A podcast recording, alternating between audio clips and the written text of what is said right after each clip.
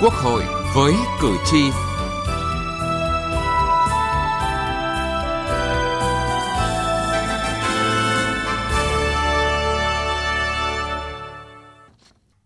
chào quý vị và các bạn.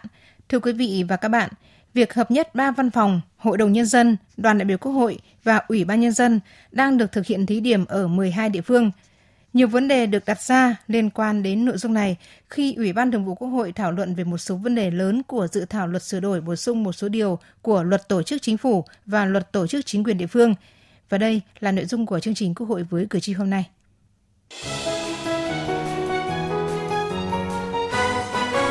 Cử tri lên tiếng.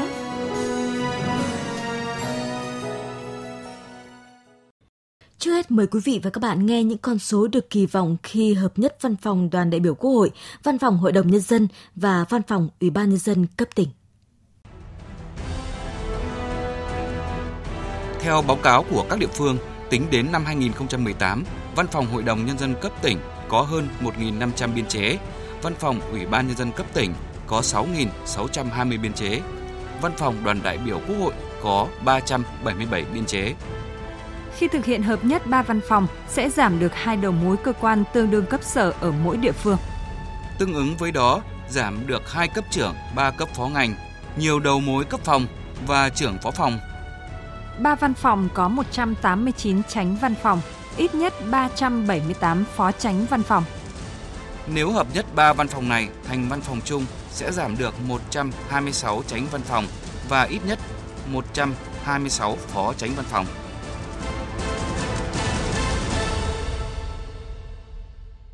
Vâng, đó là những con số được tính toán là sẽ hiệu quả khi hợp nhất ba văn phòng. Và hiện có mười hai địa phương đang thực hiện nghị quyết số năm tám mươi của Ủy ban Thường vụ Quốc hội về việc thí điểm hợp nhất ba văn phòng này.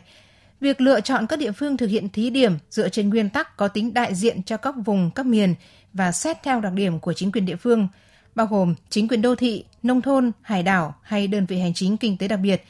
Tuy nhiên thì các địa phương vẫn còn nhiều băn khoăn. Và bây giờ mời quý vị và các bạn nghe ý kiến của ông Mùa A Sơn, Chủ tịch Ủy ban Nhân dân tỉnh Điện Biên và ông Nguyễn Đức Dũng, Phó Chủ tịch Thường trực Hội đồng Nhân dân tỉnh Quảng Trị. Suy nghĩ là chúng ta nên thiết kế theo hướng là phân định nó cũng tương đối. Trong đó có tổ chức một bộ phận là bộ phận giúp cho Đoàn đại biểu Quốc hội, một bộ phận là giúp cho Hội đồng Nhân dân và một bộ phận là giúp cho Ủy ban Nhân dân. Nhiệm vụ tham mưu tổng hợp thì chúng tôi nghĩ là nên thiết kế như vậy. Nhưng ba cơ quan này thì là có một bộ phận giống nhau, đó là phòng quản trị hành chính phục vụ và cái phần về tiếp công dân thì chúng ta nên thiết kế phục vụ chung. Theo tôi là nếu như nhập văn phòng Quốc hội về văn phòng Hội đồng Nhân dân là rất phù hợp, nó đúng với chức năng nhiệm vụ, nhưng mà nhập luôn cả văn phòng Ủy ban Nhân dân vào thì rất là khó khăn và trở ngại. Nhập lại để nhằm mục đích tinh giảm nhưng mà bộ máy nó rất không rệt ròi được trong chức năng tham mưu thì như vậy là rất khó khăn cho cái quá trình thực hiện. Thưa quý vị và các bạn, đây cũng là một trong những nội dung được Thường vụ Quốc hội cho ý kiến trong kỳ họp thứ ba mươi lăm vừa qua về dự án Luật sửa đổi bổ sung một số điều của Luật Tổ chức Chính phủ và Luật Tổ chức Chính quyền địa phương. Tại phiên thảo luận, theo các đại biểu, trong quá trình thực hiện thí điểm hợp nhất ba văn phòng, Đoàn đại biểu Quốc hội, Hội đồng Nhân dân và Ủy ban Nhân dân ở một số địa phương đã nảy sinh các bất cập cần được nghiên cứu thấu đáo trước khi triển khai diện rộng. Vậy những bất cập đó là gì? Liệu có khắc phục được không? Phương án sáp nhập nào để vẹn cả đôi đường, cả ở khía cạnh hợp lý trong cơ cấu bộ máy và cả ở khía cạnh lợi ích của nhân dân? Mời quý vị tiếp tục lắng nghe ở tiết mục Từ nghị trường đến cuộc sống ngay sau đây. Từ nghị trường đến cuộc sống. Thưa quý vị, thưa các bạn, nếu sáp nhập văn phòng Hội đồng Nhân dân và Đoàn đại biểu Quốc hội cùng hệ thống dân cử thì hợp lý, không ai phản đối. Nhưng ở đây lại sáp nhập cả với văn phòng Ủy ban Nhân dân. Mặc dù là cơ quan giúp việc nhưng vẫn làm chuyên môn, dẫn đến nảy sinh nhiều vấn đề. Đó là băn khoăn của Phó Chủ tịch Quốc hội Phùng Quốc Hiển. Một ông chánh văn phòng này vừa là bên này thì là đưa ra những vấn đề của cơ cơ cơ ủy ban này trình ra hội đồng. Bên này thì lại coi như lại lại là uh, báo cáo thẩm tra, sau này là tiếp thu giải trình, tức là hai tay ông cầm hai cái còi, tức là cái, cái văn phòng như cái cổ ấy, mà các cơ quan như cái đầu ấy. Thế bây giờ một ông mà như vậy là một cổ mà phụ hai cái đầu, tôi không biết là ngoái kiểu nào. Cho nên đây là câu chuyện mà tôi thấy là cần phải xem. Phó Chủ tịch Quốc hội Phùng Quốc Hiển cũng đề xuất nên thiết kế hai phương án, đó là sáp nhập hai văn phòng Hội đồng Nhân dân và Đoàn đại biểu Quốc hội và sáp nhập ba văn phòng theo nghị quyết để xin ý kiến tại Hội nghị Trung ương vào tháng mười tới. Chủ nhiệm Ủy ban Văn hóa, Giáo dục, Thanh niên, Thiếu niên và Nhi đồng của Quốc hội Phan Thanh Bình cũng cho rằng các văn phòng này tuy là cơ quan phục vụ nhưng cũng có nhiệm vụ tham mưu. Trong khi đó, tham mưu việc triển khai cũng khác với tham mưu giám sát. Bên cạnh đó, ông Bình cũng băn khoăn không biết lãnh đạo Hội đồng Nhân dân, Đoàn đại biểu Quốc hội và Ủy ban Nhân dân sẽ chỉ đạo văn phòng theo cơ chế nào khi ba văn phòng hợp nhất thành một. Đây tuy là là văn phòng phục vụ nhưng mà cũng có tư cách tham mưu. Và rõ ràng tham mưu của quá trình giám sát nó khác tham mưu với vấn đề triển khai. Thì tôi chưa hình dung được cơ chế làm việc sắp tới sẽ như thế nào. Các quỹ ban sẽ làm công tác chuyên môn nhưng đưa về văn phòng thì thì văn phòng chỉ là phục vụ cờ đèn tràn trống xe cộ hay không? Hay là tư vấn luôn, là từ vấn đề triển khai lẫn tư vấn luôn vấn đề là giám sát. Bộ trưởng Bộ Nội vụ Lê Vĩnh Tân cho biết do việc sáp nhập còn đang thí điểm, chưa có tổng kết nên chính phủ chưa muốn quy định cứng vào luật. Còn bản thân ông thì cũng muốn để hai văn phòng, gồm một văn phòng của Hội đồng Nhân dân và Đoàn đại biểu Quốc hội và một văn phòng của Ủy ban Nhân dân. Bản thân tôi thì tôi cũng thống nhất phương án là để hai văn phòng. Tức là văn phòng ủy ban thì hiện nay nó lại là cơ quan chuyên môn chứ không phải là cơ quan phục vụ. Văn phòng ủy ban hiện nay là cơ quan tham mưu giúp việc chứ không phải là cơ quan phục vụ. Còn nếu chúng ta dập bên kia cái văn phòng của Hội đồng Nhân dân kia thì cơ quan phục vụ. Nên cái chỗ này là tôi thấy cái hai là đúng, hai là vừa. Chủ tịch Quốc hội Nguyễn Thị Kim Ngân đề nghị ban soạn thảo thiết kế thành hai phương án. Trong đó, phương án một là chỉ sáp nhập văn phòng Đoàn đại biểu Quốc hội và Hội đồng Nhân dân, giữ nguyên văn phòng Ủy ban Nhân dân. Phương án hai là hợp nhất cả ba văn phòng, đồng thời tiến hành đánh giá tổng kết việc thí điểm sáp nhập ba văn phòng trong thời gian qua. Chúng ta nhập vào tách ra, nhập vào tách ra lần này lần thứ ba. Cứ loay hoay mỗi lần làm như thế, thay đổi con dấu, rồi đủ thứ chuyện. Thế thì tôi đề nghị là để hai phương án. Tất nhiên là chúng ta sẽ tổng kết, cuối năm tổng kết, nhưng ở trong luật này mình để chung chung như thế nghe cũng không hay, thôi cứ để hai phương án.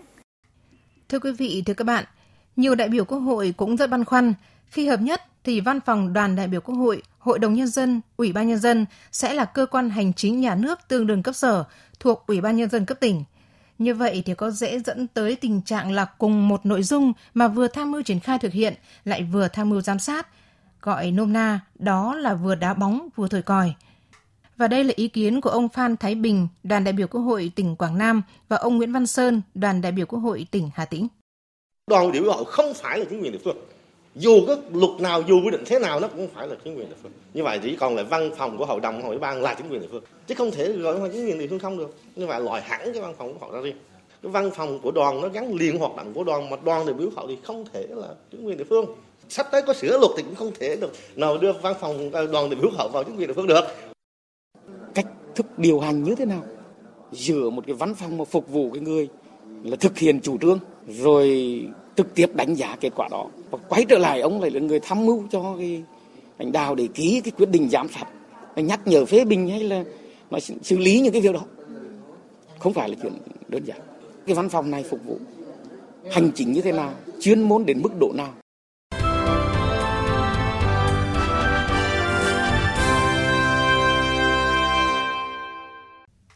Thưa quý vị và các bạn, để có thêm góc nhìn về vấn đề này, biên tập viên Thanh Trường có cuộc trao đổi với ông Vũ Mão, nguyên Ủy viên Trung ương Đảng, nguyên Chủ nhiệm Văn phòng Quốc hội. Mời quý vị và các bạn cùng nghe. Vâng, thưa ông Vũ Mão, như chúng ta vừa nghe, đang có nhiều ý kiến khác nhau về việc sáp nhập ba văn phòng ở các địa phương đang thực hiện thí điểm.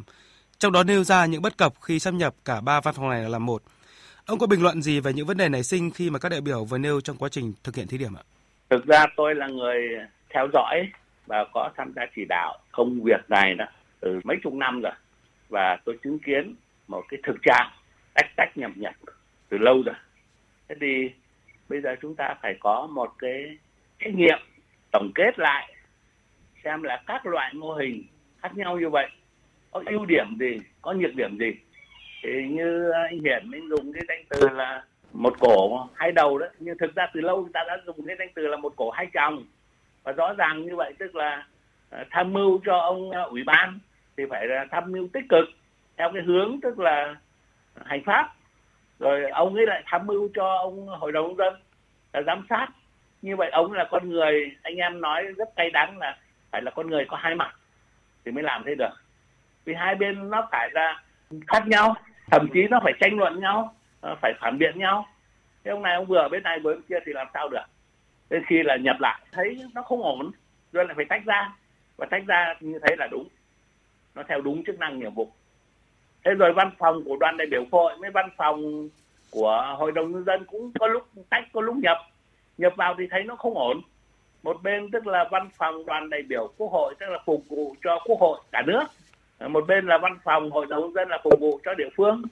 Nó có những tính chất, có nhiệm vụ, có trách nhiệm, quyền hạn khác nhau, nhập chung cũng không thấy không ổn. Cho nên ở một giai đoạn không xa lắm thì chúng ta phải có ba văn phòng, và cái đó tôi nghĩ là nó là cái nề nếp rồi, hoạt động thường xuyên rồi. Cho nên đề nghị cái này phải có tổng kết lại, nghiên cứu kỹ xem như thế nào là hợp lý nhất. À, như ông cũng đã nói thì đây là lần thứ ba tách nhập rồi, và cứ mỗi lần tách nhập ra vào lại thay đổi các con dấu và nhiều cái phiền toái khác cũng như là nhiều hệ lụy khác. Theo ông, cái việc thay đổi nhiều lần như vậy thì nói lên điều gì ạ? À, điều đó nói lên là cái người lãnh đạo đó, mỗi một cái thời kỳ, mỗi giai đoạn lại có những cái nhận thức, có quan điểm, có tư duy khác nhau. Thì tôi đề nghị vấn đề này để cho các cơ quan có trách nhiệm, và theo tôi nó mở rộng cho nhân dân để tham gia ý kiến, vì nó đụng chạm đến quyền lợi của nhân dân, kể cả vấn đề nhập xã, cái đó cũng phải hết sức thận trọng. Vậy theo nghiên cứu của ông thì ông có thể phân tích rõ những cái lợi ích và bất cập nếu có cho mỗi một phương án, hoặc là sáp nhập cả ba văn phòng là một, hoặc là phương án sáp nhập văn phòng hội đồng nhân dân, đoàn đại biểu quốc hội, giữ nguyên văn phòng ủy ban nhân dân, hoặc là giữ nguyên cả ba văn phòng. Qua nghiên cứu thực tiễn và qua kinh nghiệm nhiều năm đó, theo tôi cứ để nguyên cả ba, à, văn phòng của đoàn đại biểu quốc hội, văn phòng của hội đồng nhân dân và văn phòng ủy ban nhân dân. Vì thế đó nó là một cái nguyên lý nó nó chắc nịch rồi, và thực tiễn người ta làm như thế rồi, nhập nhập tách tách cuối cùng vẫn phải như vậy. Thế thì bây giờ theo tôi vẫn làm như vậy, nhưng ở đây nó có vấn đề, tức là mình phải làm nó tinh gọn lại thôi, không thể mỗi một cái văn phòng như vậy nó quá cồng kềnh. Nó gọn lại, nó làm đúng chức năng thì theo tôi cái đó là cái cần thiết nhất, tốt nhất. Tức là theo quan điểm của ông là chúng ta vẫn giữ nguyên cả ba văn phòng đó, nhưng vấn đề đúng là phải tinh giản cơ cấu lại làm sao cho nó hợp lý cả về mặt tổ chức lẫn nhân sự.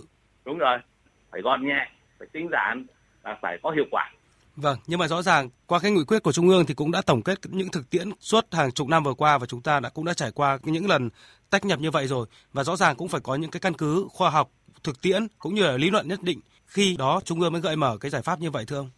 Đương nhiên là ở hội nghị ban hành Trung ương thì có đưa ra những cái vấn đề như vậy, nhưng mà đưa ra như vậy nhưng mà trong thực tiễn, trong thảo luận mà thấy nó có vấn đề cần phải báo cáo lại, cần phải trình bày lại để xem xét một cách thận trọng, thì theo tôi cũng cứ phải mạnh dạn mà làm thôi, chứ không phải là ở trên nói như thế nào là chúng ta làm đúng như vậy, mà mặc dầu nó có cái thực tiễn nó không không phù hợp.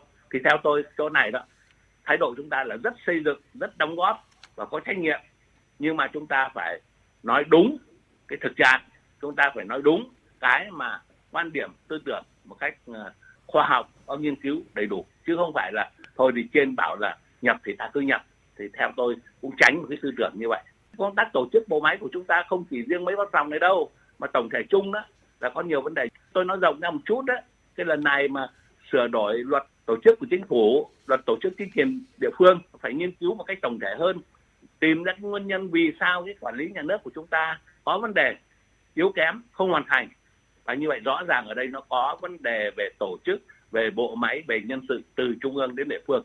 Tức là với cái phân tích của ông thì cho thấy là tìm ra căn nguyên của cái việc mà bộ máy cồng kềnh hiện nay, nó không chỉ là ở cái cơ cấu tổ chức, mà trong cái việc mà mỗi cơ quan chức năng đã làm hết cái chức năng nhiệm vụ của mình chưa, có sự chồng chéo ở đâu để ừ. mà khắc phục. Đúng thế. Tôi ví dụ nếu nói rộng ra một chút đấy, ví dụ như là bây giờ với vấn đề về nước hiện nay, tức là có năm cơ quan, năm bộ ngành quản lý đều tham gia quản lý về nước, nó chồng chéo, nó không hiệu quả, ô nhiễm uh, nguồn nước nó kinh khủng, ghê gớm lắm. Đấy là vấn đề hậu quả và cái đau xót của chúng ta như vậy. Bây giờ quản lý về nước là Bộ Tài nguyên Môi trường là một, Bộ Nông nghiệp Phát triển Nông thôn là hai, Bộ Xây dựng là ba, Bộ Công nghiệp, Bộ Thương Công thương là bốn, và Bộ Giao thông Vận tải là năm. Ít nhất là có năm bộ như vậy liên quan đến nước, và như vậy nó chồng chéo nhau, không có hiệu quả, dẫm đạp, và đồng thời cái hiệu quả của cái quản lý nguồn nước rất yếu kém, hiện nay cái hậu quả đang rất nghiêm trọng đó. Trở lại với câu chuyện về sáp nhập lần này, ông đã lần nhắc đến cái việc mà cần coi trọng tổng kết thực tiễn khi mà thí điểm. Vậy thì nó cần được thực hiện một cách khoa học bài bản ra sao để mà đảm bảo tính ổn định và mang tính hệ thống, và nó không xảy ra cái tình trạng là sáp nhập rồi lại tách ra rồi lại sáp nhập như những thời gian vừa qua? Bây giờ phải nhìn lại ít nhất là bốn mươi năm vừa qua hoặc năm mươi năm vừa qua cũng được, xem là các mô hình tổ chức của chúng ta về văn phòng nó diễn biến như thế nào, và như vậy cái lập luận của mỗi thời kỳ nó như thế nào, so với thực tiễn hiện nay thì nó có ưu điểm gì, nhược điểm gì, để trên cơ sở đó tìm rõ nguyên nhân và đưa ra các giải pháp. Và đồng thời chúng ta cũng phải đưa ra những kinh nghiệm của các nước trên thế giới nữa, họ tổ chức như thế nào mà họ ổn định như vậy, mà chúng ta không ổn định, thì để từ đó chúng ta rút ra, chúng ta thảo luận. À, một lần nữa cảm ơn ông Vũ Mão, nguyên Ủy viên Trung ương Đảng, nguyên Chủ nhiệm Văn phòng Quốc hội với phần bàn luận vừa rồi. Thưa quý vị, câu chuyện sáp nhập ba văn phòng này làm một hay hai văn phòng sẽ được đưa ra thảo luận tại kỳ họp Quốc hội lần tới. Việc lựa chọn phương án nào để vừa đảm bảo ở cả khía cạnh sự hợp lý trong cơ cấu bộ máy và cả trong lợi ích của dân là điều đặc biệt hệ trọng. Bởi vì giảm dù chỉ một cơ quan, một biên chế thôi cũng đã góp phần giảm gánh nặng ngân sách. Và một điều quan trọng nữa trong câu chuyện tách nhập này là phải dựa trên những tổng kết đánh giá từ thực tiễn, đủ chính xác, đủ sức thuyết phục để tránh tình trạng hiện nay thấy cần thiết thì nhập vào, sau một thời gian lại tách ra, cũng lại vì sự cần thiết. Nói như Chủ tịch Quốc hội Nguyễn Thị Kim Ngân thì cứ tách nhập như vậy sẽ gây ra nhiều phiền toái. Nghị trường bốn phương.